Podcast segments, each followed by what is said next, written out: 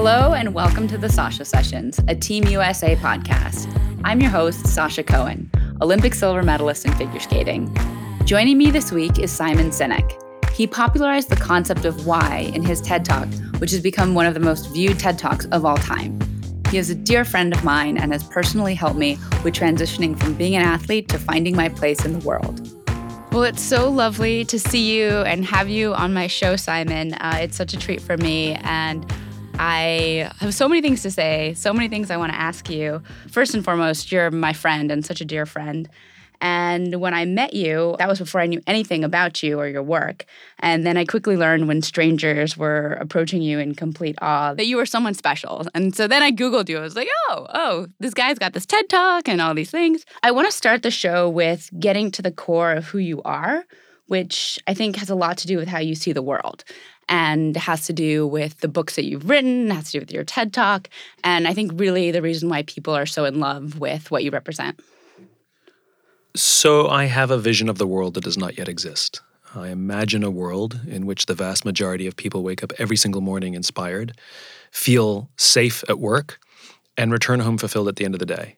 It is what drives me and I, have devoted my career and even my personal life to advancing that vision. Um, I, I, bet on leaders. I believe leaders are the best way in which we can build that world. So I, I, i work very hard to find, uh, support, and engage with the leaders that I think are more likely to build that world. And I've turned myself also into the guinea pig for a lot of my work. You know, a lot of the stuff that I talk about or write about, I work very, very hard to do. It's it's a journey and I, I, sort of a long time ago said, okay, if I'm going to start sharing my ideas, then I better practice them, and I better practice them as best as I can because I want to see it all that it, if it all works. Um, and start with why is is where it all began. Um, and the journey that I had when I started uh, with why, when I learned to completely change the way that I thought or communicated, um, it, it's what set me on this path in the first place. And what was, I'm sure many people are curious what the catalyst was for that, because I think once people have read your book, Start with Why, or seen your TED Talk, it's like, it seems obvious. I should be asking why I'm doing what I'm doing, not what I should do. But was there a moment or a catalyst in your life where you suddenly reframed and saw the world through this lens so that why was the important thing to focus on? You know, when we look back at these things, it's it always seems very sudden. But the reality is, it was an evolution. ideas tend to evolve. And yes, there was a, a moment, you know, where I got hit on the head with inspiration. But I'm sure there are millions of little things that happened up until then. But the the the folklore, the the way I sh- tell the story is that it really was born out of pain. I had what is considered, I guess, part of the American dream. I owned my own business. We did great work. We had great clients. And yet, after four years of doing that, I fell out of love. I fell out of love with my own work. I, I, I lost my passion. And, and I prided myself on being this happy go lucky guy that lost the happy and lost the go lucky. And, and, what was your work at that time? I, I had a marketing consultancy okay. at the time. I, I, I, had a marketing career and sort of went off and, you know, went off by myself like, you know, so many people do. I kept that pain to myself because I, quite frankly, I was embarrassed. You know, I'm supposed to have this good life. I'm supposed to be happy. Superficially, everything was there. So I was embarrassed to say that I didn't want to do it anymore. And so all of my energy went into pretending that I was happier, more successful, and more in control than I actually felt. And let me tell you, it's a high stress place to be. It's a dark place to be. It's a lonely place to be. Um, and all of those feelings compound and make other things. I became paranoid that you know I was going to get evicted from my apartment. I became paranoid that I was going to lose my business. I, I became paranoid. I just it was, it was just that's what it's like. You know, that's what depression does to you. Uh, that's what darkness does. And I was very lucky. Um, a dear friend of mine came to me and said, "Something's wrong. You're not. There's something wrong." And uh, she gave me a safe space to come clean, and I did. And I came clean and told her exactly how I felt. And it was such a cathartic experience. All of that energy that I went to lying, hiding, and faking every day could now be directed into actually finding a solution. You know, I was no longer embarrassed. Somebody knew. Just one person knew. That's all it took, you know? Um, and there was a confluence of events. Um, there was multiple things that happened, but it all culminated in this little discovery based on the biology of human decision making that every single one of us has to know three things. We have to know what we do, how we do it, and why we do it. And I came to the very obvious realization that I knew exactly what I did and I was good at it. I knew how I did it. I could tell you the things that made me stand out from the crowd, you know, that made me different from those who did what I did also. But I couldn't tell you why I was doing it, you know? To be my own boss, you know, the, the sort of the standard you know things people say you know when they own their own little business. And i was able to answer that question for the first time in my life. I could tell you that i do what i do to inspire people to do what inspires them so together each of us can change our world. And that's all i talked about. This this concept of why became an obsession um, it was the only thing i was interested in. And i shared it with my friends just like you share a good book or a good movie with a friend, you know, because you want them to go enjoy themselves. I started talking about the why to my friends, and my friends started making crazy life changes, and they would invite me to their homes to share it with their friends. And I would show up in someone's living room in New York City, and you'd get one of those platters that you get at the supermarket, you know, with the celery and the and the carrots and the, the and, the and, the, and, the, and the dip, you know, you just take the plastic cover off the top, and uh, I would talk about the why, and I'd give these little presentations to just friends, and I would help people find their why for hundred dollars on the side and more people just kept inviting me to talk about it and share it and it sort of took on a life of its own. And did that process look like honing into like how does someone even begin to ask that question after 20 years 30 years 40 years of of this autopilot that society sets out for you? What are you going to do? What's your title? How much do you make? Who do you manage? When you start to ask why is it does it is it connected to your happiness or how would someone even go about finding that so, my rule about starting with why or learning your why is you have to want it. Every single person on the planet has a why, and our why is unique. It is born out of our experiences when we were growing up, uh, when we came of age. Um, we are who we are, and we can't change who we are at our core. And our lives offer us opportunities to live in balance with who we are or not.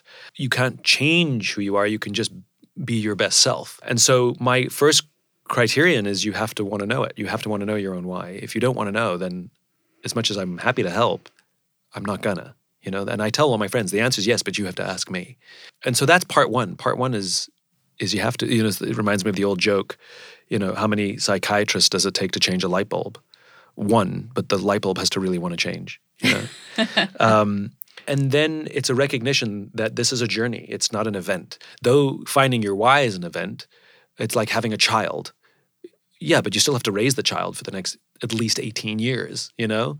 It's the same thing. Like, yeah, I'll tell you your why, but you'll it's useless unless you do something with it, unless you foster it and learn from it and grow from it. And that's what I did. When I discovered my why, it's not like I knew what to do with it yet. I practiced. So when people say said to me, "What do you do?" and I wanted to start with why, they looked at me like I had 12 heads because I, I couldn't get it out neatly and, and, and nicely packaged. Uh, but I can tell you, I mean, there's multiple ways to find your why. Um, and I can tell you one of them that's fun that every single person can do that will get you in the ballpark. It might, get, it might not get you the exact language, but it'll get you something that's at least actionable. It's called the friends exercise. Very simply, go to your friends who you love and they love you. I, you can't do this with spouses or siblings. The relationships are too close. But the friends who love and love you, who you love and love you, the ones who, if they called you at three o'clock in the morning, meaning you would absolutely take the call, and vice versa. You know, you could ask them anything. They would delete your hard drives if you died. You know, those. serious level of friendship. yeah, serious, serious, serious friendship. Yeah. Um, uh, and ask them this question why are we friends? And the irony is is to find why you actually don't ask the question why. So they're going to look at you like you're crazy because you're asking them something deeply emotional. They don't necessarily have the language at you know at, at, their tips at, at, their fingertips, and so you immediately convert to a, a, what question. Come on, what is it about me that I know that you would be there for me no matter what? And they'll they'll they'll go like. I don't know. It's not that they don't know, it's they don't have the language for the emotions. And that's why we ask what questions. And so they'll start describing you. Uh, you're funny, you're trustworthy, you're always there for me. And you have to play devil's advocate. You have to say, yeah, but that's just the definition of a friend.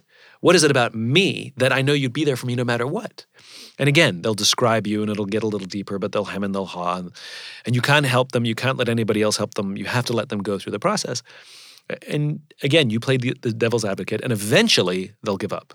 Eventually they'll stop describing you and they'll start describing themselves. And my friend said to me when I did the, this exercise with them, they said, Look, Simon, I don't know. All I know is that I don't even have to talk to you. I can just be in the same room as you, and I feel inspired. And I got goosebumps. In fact, I'm getting them right now. And if you have an emotional response to something your friends say about themselves, that's your why, because that's the value you have in their lives. In fact, that's the value you have in everybody's life. And who you are when you're at your natural best is giving that away, giving that cause, giving that why away to people. And you can do it with multiple friends, and they'll tell you basically, if not the exact same thing, because that is your value in their lives. That's why we're not friends with everybody. But when we're at our best, that is what we offer the world. It's it's a fun exercise to do. It's it's it's, it's so really interesting. It sounds like it's almost something that you can only see when it's reflected back at you to kind of step back and and look at the world as something greater which i could do once i left the world of sports you know i think i really struggled with trying to find my own why with you and and I think I realized that it was the community that I was missing. There was no connection. There was no there was no feedback loop. And and I think that's such a beautiful way of tying that into meditation and your why and your your work in the world is that it's magnified in this in this bigger reflection. And so I think that's something that not only I but many people find inspiring about you.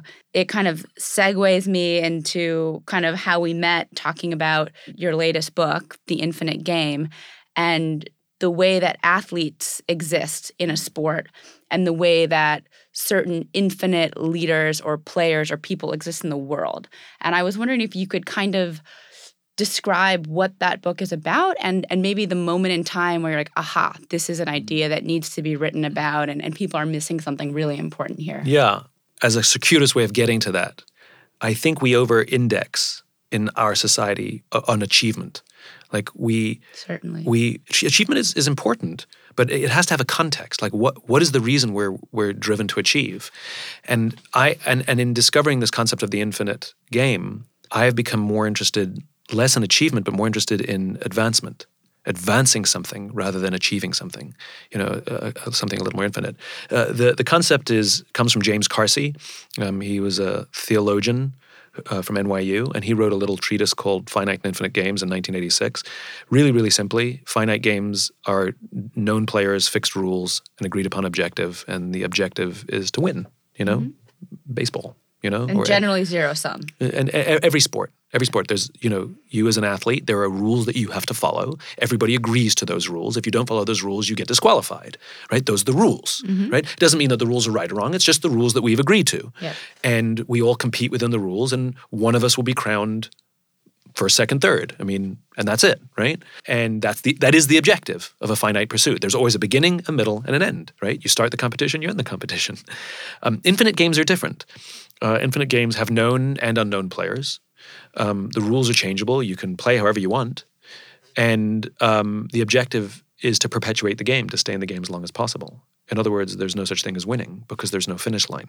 So there's no such thing as winning in your marriage or in friendship. Um, there's no such thing as winning education. You know, you can come in first at school with your grades, but that doesn't mean education is over. Um, uh, there's no such thing as winning business.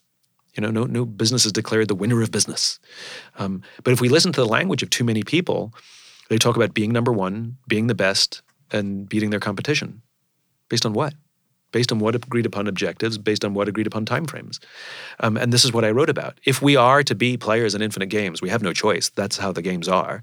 If we are to be players in infinite games, we actually have to change the way in which we both lead and manage ourselves in these games so that we play for the game we're actually in. Because when we play with a finite mindset in an infinite game, there's a few very predictable and consistent outcomes, of which the uh, uh, uh, um, uh, amongst which include the decline of trust, the decline of cooperation, the decline of innovation, all of which contribute to the eventual decline and demise of the organization itself. And so that's what I wrote about. I wrote about if we are players in the infinite game, then we have to change the way in which in which we in which we play. And it's been profound to me to to go through the writing of this book. But as I was saying before, you know, we over-index um, and and hero worship the finite players. There's nothing wrong with admiring an Olympic athlete for their ability to overcome adversity and push themselves, but I, I think there's too much hero worship of those who pursue finite objectives. Win, win, win, win, win. Where does that come from? Why why did we evolve in that way? Well, I mean, you know, we, you know, alphas in our society are are the stronger ones. They're the smarter ones. They're the prettier ones. They're the, they're all the, you know they're the ones that do more. They're the ones we admire. Um, a completely separate subject, which we won't talk about, is you know to be an alpha in a, in a tribe usually meant that you had some sort of gift or strength that was to the benefit of the tribe. We live in a world now where you know you can become internet famous contributing nothing back to society. That's a completely different subject. You know. Next book. Next book. Yeah, Al- alphas have to offer value to the tribe uh, uh, at great sacrifice. You know, but I think we over-index and hero worship um, achievers, and yet what are they achieving? And, and, you and I have had this conversation. You know, you take an individual athlete, you know, who who gets a gold medal or silver medal or bronze medal uh, at the Olympic Games, and we hero worship them because of their ability to achieve. Now, there's nothing wrong with being entertained by them. There's nothing wrong with admiring them. There's nothing wrong any of those things, but to hero worship them. I want to be like that. We're forgetting that the vast majority of individual Olympic athletes, it's an entirely selfish pursuit. They're not doing it for any greater good. And when they're interviewed, you know, by the press, it's like, oh, I'm so proud of, you know, inspiring all the little children. You know, nowhere in anybody's you know, vision board are there little pictures of all the children I hope to inspire with my achievement. That's complete nonsense. It's pictures of themselves standing on the podium, being number one, being the best in the world, you know? And it is admirable to a point. But but we also know that 10 years after you you medal, everybody's forgotten your name and you can't compete anymore. And then the question is what next? You spend your entire life from childhood to be number one for yourself, and then that's over and then what? And there's nothing it is a good thing to to and you and I have talked about this that it that it is admirable to be willing to sacrifice your own interests miss thanksgiving miss birthdays you know not have the kind of uh, childhood that a lot of quote unquote normal kids have because you want to achieve your dream. I find that admirable. But in my mind that is achievement. The question is to what end what are you trying to advance with that achievement? And I think that's the piece that's missing. There's nothing inherently wrong with achievement, but we should be. But it's a platform. But it's a platform, greater. exactly. And and I would like to see those who are high achievers be able to know that this achievement is in service to something else. I'm trying to progress something. It's not inspiring little children. And whatever that thing is, it is on the vision board. And, and maybe it's a bully pulpit. Maybe by achieving this, it'll give me the opportunity to, it'll give me a, a platform that I can go advance towards that thing more, you know? But I, I think it's essential that there's an infinite context for the finite achievement. There's nothing wrong with finite achievement. It's good, it's important, it's necessary. To what end? And you can say that, you can say that about anything. I want to be a millionaire. Why? Why? You know, I talk to so many young entrepreneurs. You know, why did you start this business? Because I want to be self sufficient. I want to be rich. Oh, so you're like Scrooge McDuck. You just roll around in dollar bills, hundred dollar bills on your bed. No, of course not. There there's a reason you want that money. Hopefully, it's to do something else. And and I think we have this very sort of staccato way of viewing our lives, unfortunately, that is, as I said, over-indexed towards achievement rather than progress. For example, you know, I, I'm tired of talking to people who uh, I want to make money to do good. Why not do good making money? Right? Like, why is the money before the good? I want to make money to do good, as if without making money, I can't do good. I want to do good and make money. That's the correct order of things. I want to do good and achieve personal and, and, and, accomplish something personally, not accomplish something personally so I can do good. And I think that's the context. That's the infinite context for the finite achievement. And what are the steps that we can take, I guess, to reprogram, right? Because we do. We have grown up in Western society, which has an emphasis on, on doing and not being. Yeah. And we're very much judged, you know. And, and by daily. the way, and by the way, it's to me, it's not, you know, I, I'm tired of people saying that as well. We're human beings, not human doings. I'm like, come on, you got to get stuff done. this is you know, true, we can't just true. all sit around kumbaya and meditating, hippie communes. Like, you know, you know, as an aside, the reason there was a hippie movement in the 1960s in the United States is because they had rich parents and they could afford not to work and just go be hippies. Sure, you know, it's a no, privilege. There's no hippie movement that. in India, you know, because they're not wealthy enough to just stop. It's true. We know? kind of forget the Yeah. context and the privilege Right. of being able to take it was the baby stand. boomers who came back and started making tons of money after the war, and we saw GDP and household income skyrocket. And by the time they their kids came of age in the 1960s, because they were popping out kids in the in, in the early 40s, mid 40s, you know, you start to see the hippie movement in the 60s and 70s because they could afford it. Anyway, but I digress. Um, But it's a balance, right? it's about it's about balance. Like uh, it's about being and doing. Of course, we're human beings, and we have to get stuff done. And it's a it's about the right balance. And we over-index on doing, right? We over-index on achievement, and those things have to be in service of. And so it's to to adopt an infinite mindset is a practice, not an event. Um, it's kind of like getting into shape, right? You can't get into shape by going to the gym for nine hours. So there's not like seven steps that I can tell you you have to do, and if you do these things, you're great. There are there there are there are what I call practices. Like so, to get into shape, you need to go to the gym, you need to eat healthily, you need to get enough sleep, you need to foster personal relationships, and if you do all those things, all of which require their own discipline and their own work and their own sacrifice, you will be a healthier person. And the and you can have goals. There's nothing wrong with having health goals and achievement goals. And I want to be a certain weight or whatever you want to do, whatever you.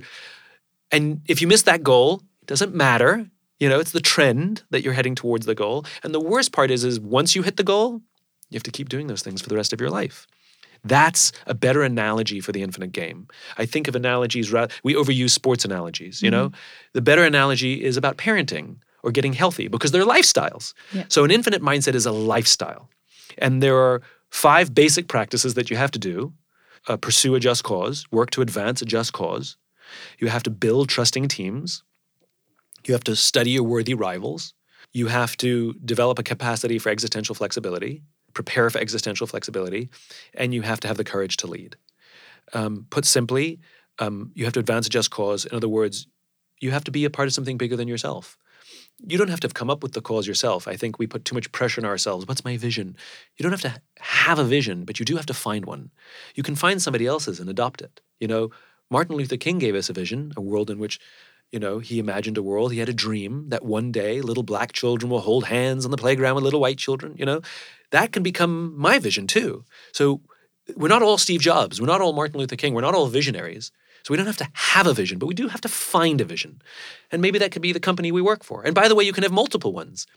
You know, you can have a personal just cause, you can have a professional just cause, you can have a religious just cause. And the goal is to align elements of your life to advance those causes. We have to have something that we can feel that our that our lives are contributing to something bigger than ourselves, that that our work is worth more than the money we make. And does, am I right in finding that that it begins at an organizational level versus perhaps at a at a personal level? Like, It doesn't have, to, and it's it's it's it doesn't have to. I mean, if if you're um, if you're a stay at home mom or stay at home dad, you know, you could have a vision about the life you want to provide for your children and your community, and you're completely devoted to it. and just the way that you Yeah. set goals for yourself. Yeah, And again, achievement is still included in all these things, but to what end? We ha- we want to achieve so that we can advance this greater good. You know, um, uh, the next one is um, build trusting teams at work. That's physically the team you work on. In our private lives, that's our friends. and Like, families. are we fostering trust? Are we acting uh, with integrity? Are we acting with honor? You know, or are we just trying to squeeze an extra dollar out of someone? And if you are, that's fine. Just be honest about it. You know, uh, um, I can't stand companies that lie. You know, every company these days is purpose driven, and every website has our purpose, and everything sounds lofty and gorgeous. And then you go and actually look at the decisions they make, and you know, and not so much. You know, um, there are plenty of companies that you know they're lying to us. Why? Because we all want to work for a company with purpose, so they lie to us. It's marketing. Um, it's not real. It doesn't re- spin- the doesn't- spin has yeah, it doesn't too good. actually foster trust. It might initially, but you know, it's just like human beings. You go on a date and somebody tells you these wonderful things. You spend a little time with them, you realize they're full of it. You Yeah. know, companies are the same. So we have to be active in building trusting teams, professionally and personally. Um, it's to the benefit of advancing the just cause, right? If we all work together and we're willing to expose our vulnerabilities, to admit mistakes, ask for help, um, that's what trust is. Um, you know, without any fear of retribution of humiliation, in fact, total confidence that someone will rush to our support. That's what trust is. Without trusting teams, we're all lying, hiding, and faking every day. hiding mistakes and hiding our vulnerabilities and our insecurities and never asking for help for fear that we'll be perceived as weak or and in, I think our society does overemphasize individual uh, autonomy and our you know it's it's almost a weakness to rely on Mm. someone else or need someone else where that is actually a strength and the bonds of, Of community right And again, it goes back to balance. Like if I have an, an, another entrepreneur quote to me how they're building their company based on Maslow's hierarchy of needs, Maslow wasn't completely right. You know, he had this pyramid, and at the Mhm. bottom he said, you know, most important is uh, food and sustenance, and then you know security, and then human relationships. Human relationships came third in the Maslow hierarchy of needs. I've never heard of anybody committing suicide because they were hungry. They would commit suicide because they're lonely. That means there's actually a need higher than food, right? Um, and Maslow's not wrong. He only considers us as individuals. And the problem is we are individuals and we are members of groups. And so it's not one or, it's one and. It is actually a paradox. It creates stress in our lives. Do I look after myself first? Or do we look after the group first? And there's an entire school of thought that say, no, no, no, you have to look after yourself first. Otherwise, you're not strong enough to look after the group. And there's another entire school of thought that says, no, no, no, you have to take care of the group first so the group can take care of you. it's very much the western eastern but the problem is you're both right and you're both wrong. It's it's it's a balance, and so we have to work very hard to find that balance. Um, total service to others is is you'll you'll wake up one day and hate your life, but total selfishness and total service to self actually makes you unhealthy, and you have no trust around you. completely disconnected You're completely disconnected. So so investing time and energy to build trusting teams is is what it means to be a social animal, and those relationships are essential to finding fulfillment and joy in our lives. Um, relationships really matter to social animals. The next one is studying your worthy rivals. You know, in life, in this infinite game, we have competitors.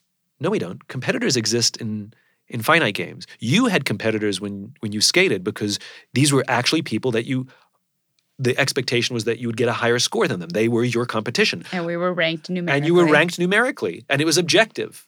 You know? well maybe Yeah, exactly. Yeah, exactly. it's not a no, range, yeah, yeah. yeah, yeah. But there are rules that Yeah. people are supposed to be following. it's true and- yeah, and then you hope the judges are good judges and all the rest of it. But um, some sports more objective than others.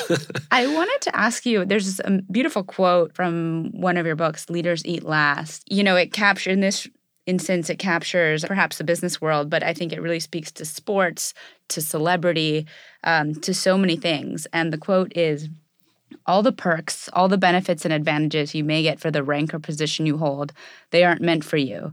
They are meant for the role you fill. And when you leave your role, which eventually you will, they will give the ceramic cup to the person who replaces you because you only ever deserved a styrofoam cup. Tell me a little bit more about that, but I think that is it's an identity question to me whereas you conflate who you are with what you do and Correct. and all your worth and your friendships and your relationships are based on your role because perhaps you never cultivated the other ones. So that story, I'll tell the story because it's absolutely delightful. It's a story that was told to me about, it's a true story, about a former Undersecretary of Defense who was giving a speech at a large conference, you know, a thousand people, whatever it was. And he's standing there on the stage giving his prepared remarks, sipping his coffee out of the styrofoam cup, and he sort of stops and smiles, and then he goes off script. And extemporaneously, he says, You know, um, last year I actually spoke at this exact same conference, and last year I was still the undersecretary. And I remember that they flew me here business class, and there was a car waiting for me at the airport that took me to the hotel. Somebody had already checked me in, and they just took me up to my room. In the morning, I came down, and someone was waiting for me in the lobby and brought me to the same venue. They took me in the back entrance, and they took me into the green room, and they gave me a cup of coffee in a beautiful ceramic cup. He says, I'm no longer the undersecretary. So I flew here coach and I took a taxi from the airport to the hotel and checked myself in. This morning I came downstairs and I took another taxi to the venue. I walked through the front door. I found my way backstage. And when I asked somebody, Do you have any coffee? They pointed to the coffee machine in the corner and I poured myself a cup of coffee into this here styrofoam cup. He says, The lesson is the ceramic cup was never meant for me. It was meant for the position I held. I deserve a styrofoam cup.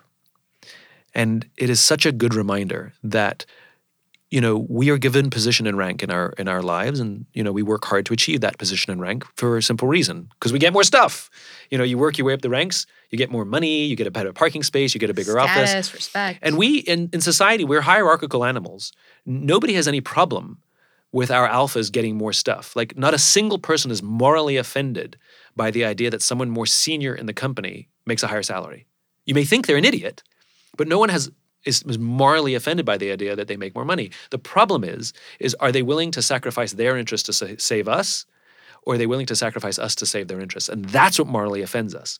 It's not some CEO who makes a huge a huge salary. It's when push comes to shove in hard times, is he going to lay us off? Is he going to use my livelihood to protect his bonus, or will he sacrifice his bonus to protect my job?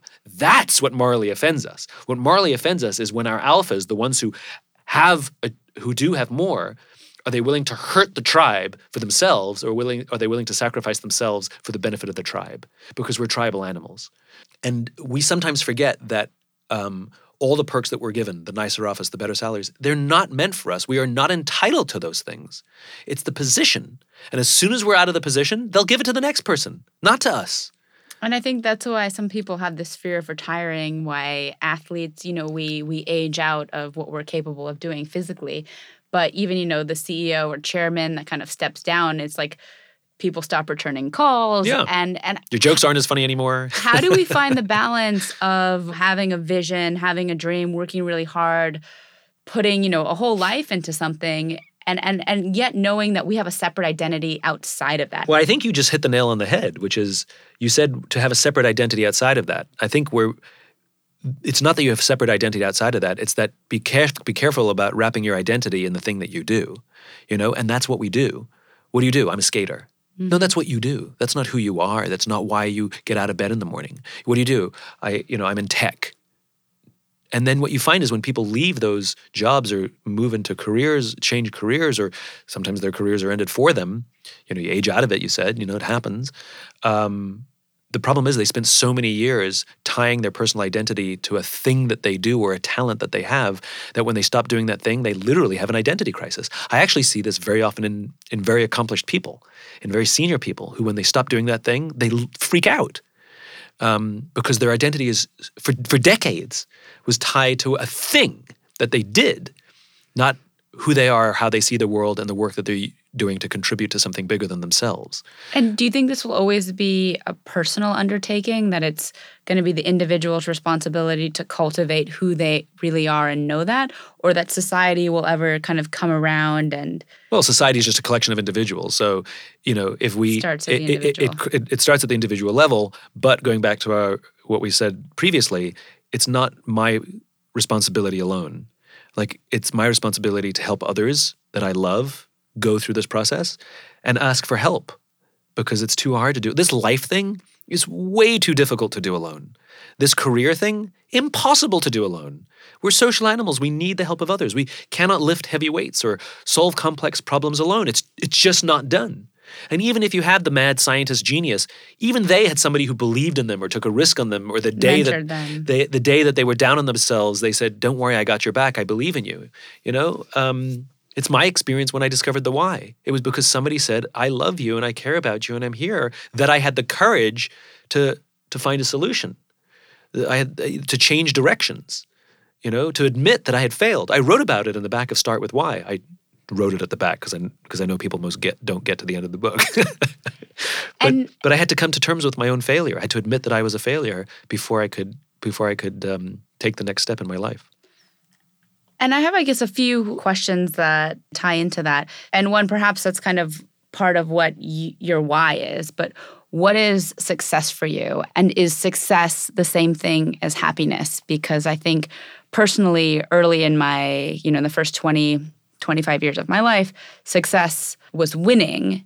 And winning was happiness, but it was fleeting, it was temporary, um, but it was the only paradigm that I knew. And I think as I've left my sport, I kind of assumed that because I didn't win everything that I wanted to win, that's why I wasn't happy. You were only the second best in the world, which is But insane. still- That's incredible. But still, but then when I, you know, I've started to have conversations with, you know, athletes like Michael Phelps, someone that has won everything and set records.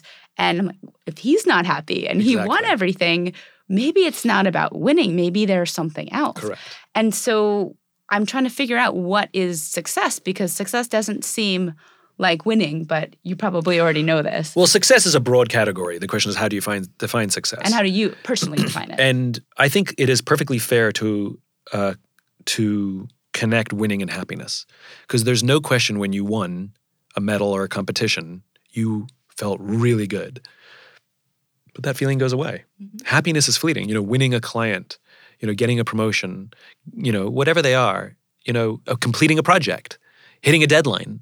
It all feels amazing, and it is happy. It is, but the problem is the the the the, the feeling is fleeting, and so we have to keep doing it and keep doing it and keep doing it.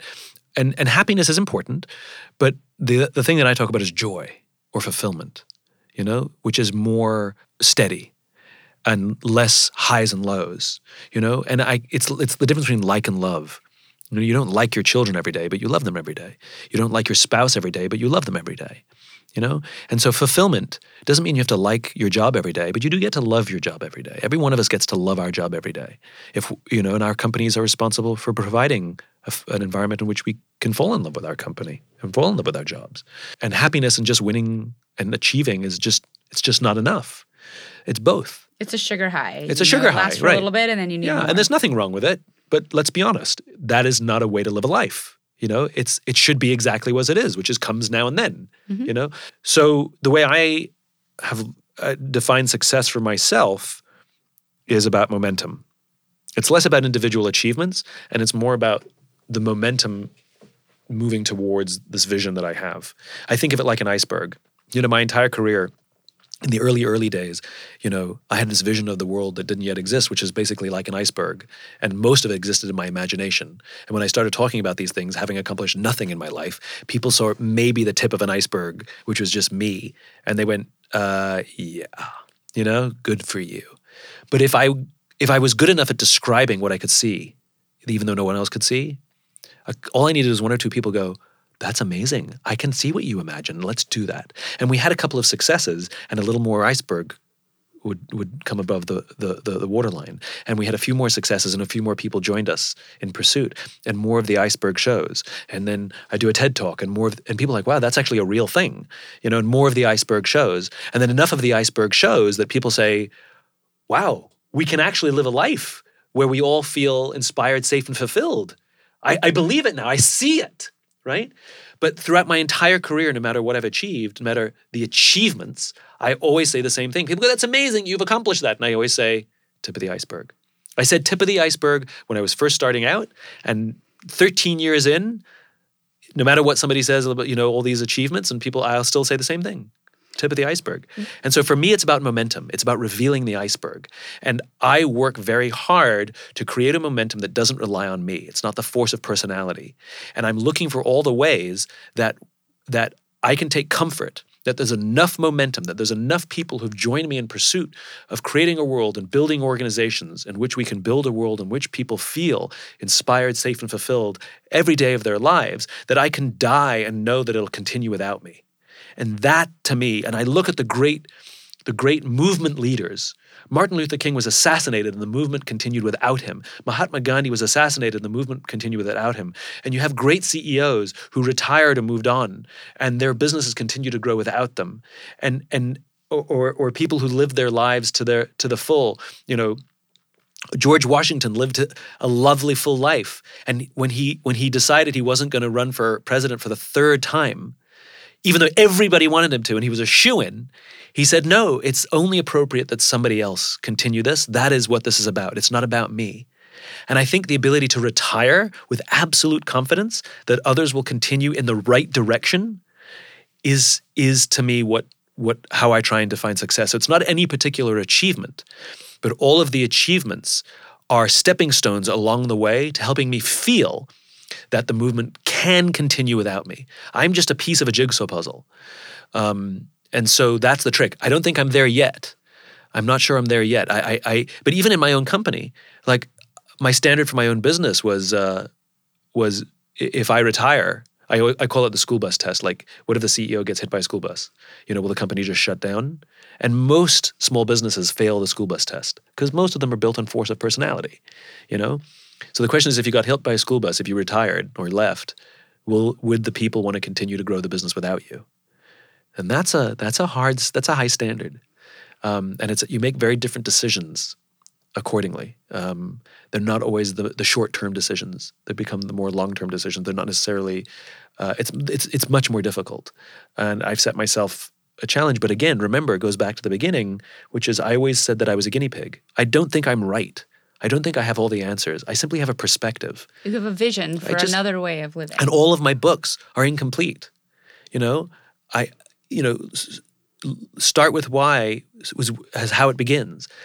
It's just a starting point. And leaders eat last was the thing that comes next, and the infinite game is the thing that comes next. And it's just my journey, and it just turns out, you know, I happen to be human.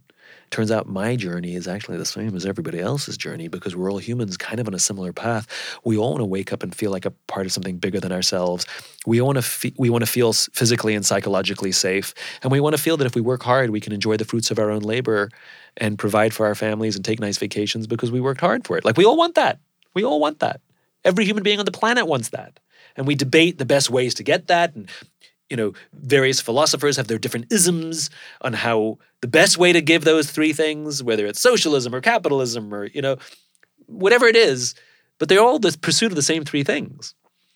Um, and so, you know, again, I don't have answers. I don't, I just have a perspective.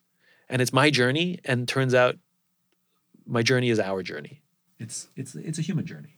Well, your journey has been, I think, visionary. Not only, I think, your own experiences, but the platform that you've enabled others to see through your eyes. Because I think other people may be more unsure or kind of stuck in a more myopic view and don't quite realize they have permission to go against the norm that society sets out for them. So I think what you've laid out, this this vision, this mission that's bigger than you, is such an important message for children um, and people growing up that it's not about me, it's about something I'm trying to do in the world. And I think separating those two is not only the key for a better world, but to be a happier person. Um, and then that brings me to one more question and then a final wrap up question. The penultimate question. Yes. I mean, you're such an your mind works in such incredible ways and your vision of a better world that, you know, isn't centered on you. It kind of makes me wonder what if you had to pick one influence, whether it was a book, a person, or an event, or a life philosophy that you adopted that that's most shaped you or most defined you in your life, can you can you think of it? I know that's a hard question. I, I mean, who knows? You know, I, I'm I'm a product of many pieces of, of, of a jigsaw puzzle, as we all are. Um, but I can tell you that I draw great inspiration from from acts of sacrifice. Um, uh, I'm equally inspired and have deep love for artists as much as I do for f- folks in uniform. Um, I find them to be the exact same personality. They find, you know, you, I find that what they both do, they both undertake without with the knowledge that they'll the, they're they're not going to get rich. You know, as somebody I, I know in the military said, "This is my get rich slow plan." um, for them, it's a compulsion. You know, it's a calling. They talk about it being a calling. Artists and folks in uniform call it a calling. Um, so they don't do it for money. It's a calling, and they're willing to sacrifice money, time, energy, so that they may do something of service to others. An artist does something f- so that we may benefit.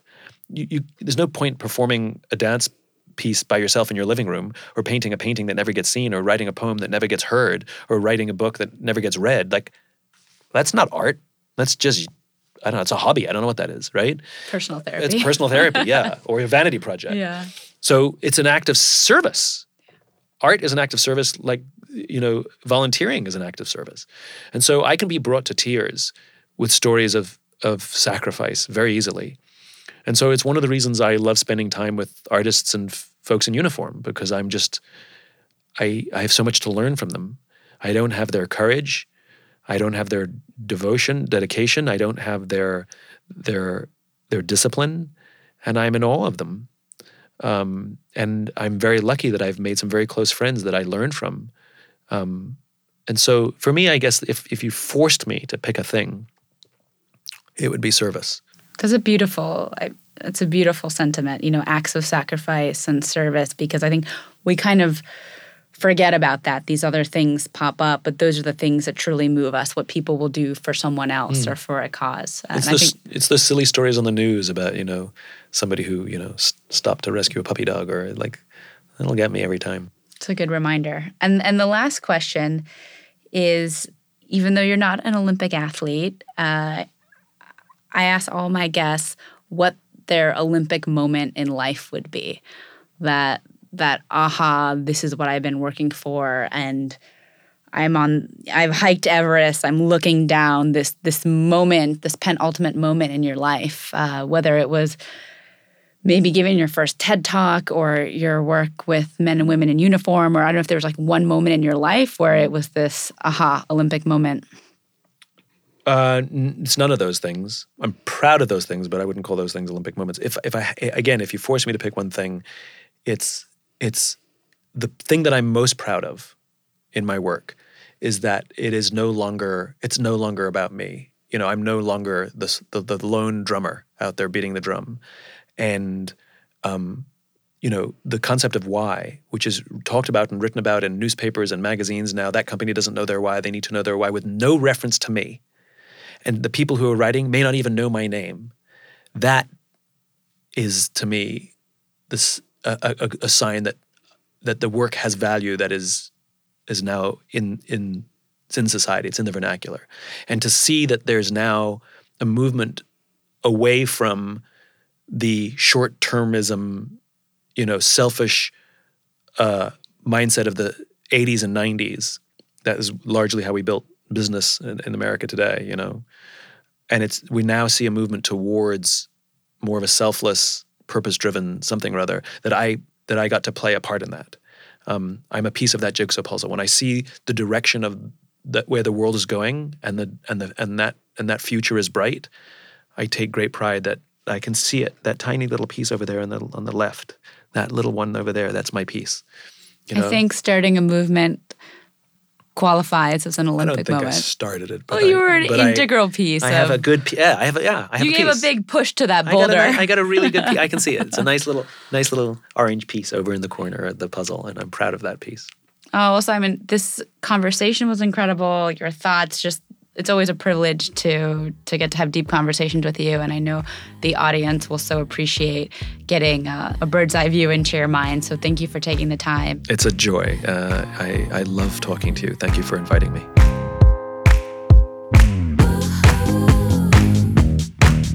Please subscribe to sasha sessions wherever you get your podcasts. You can find new episodes every monday Produced by Bigfoot Music and Sound in New York City.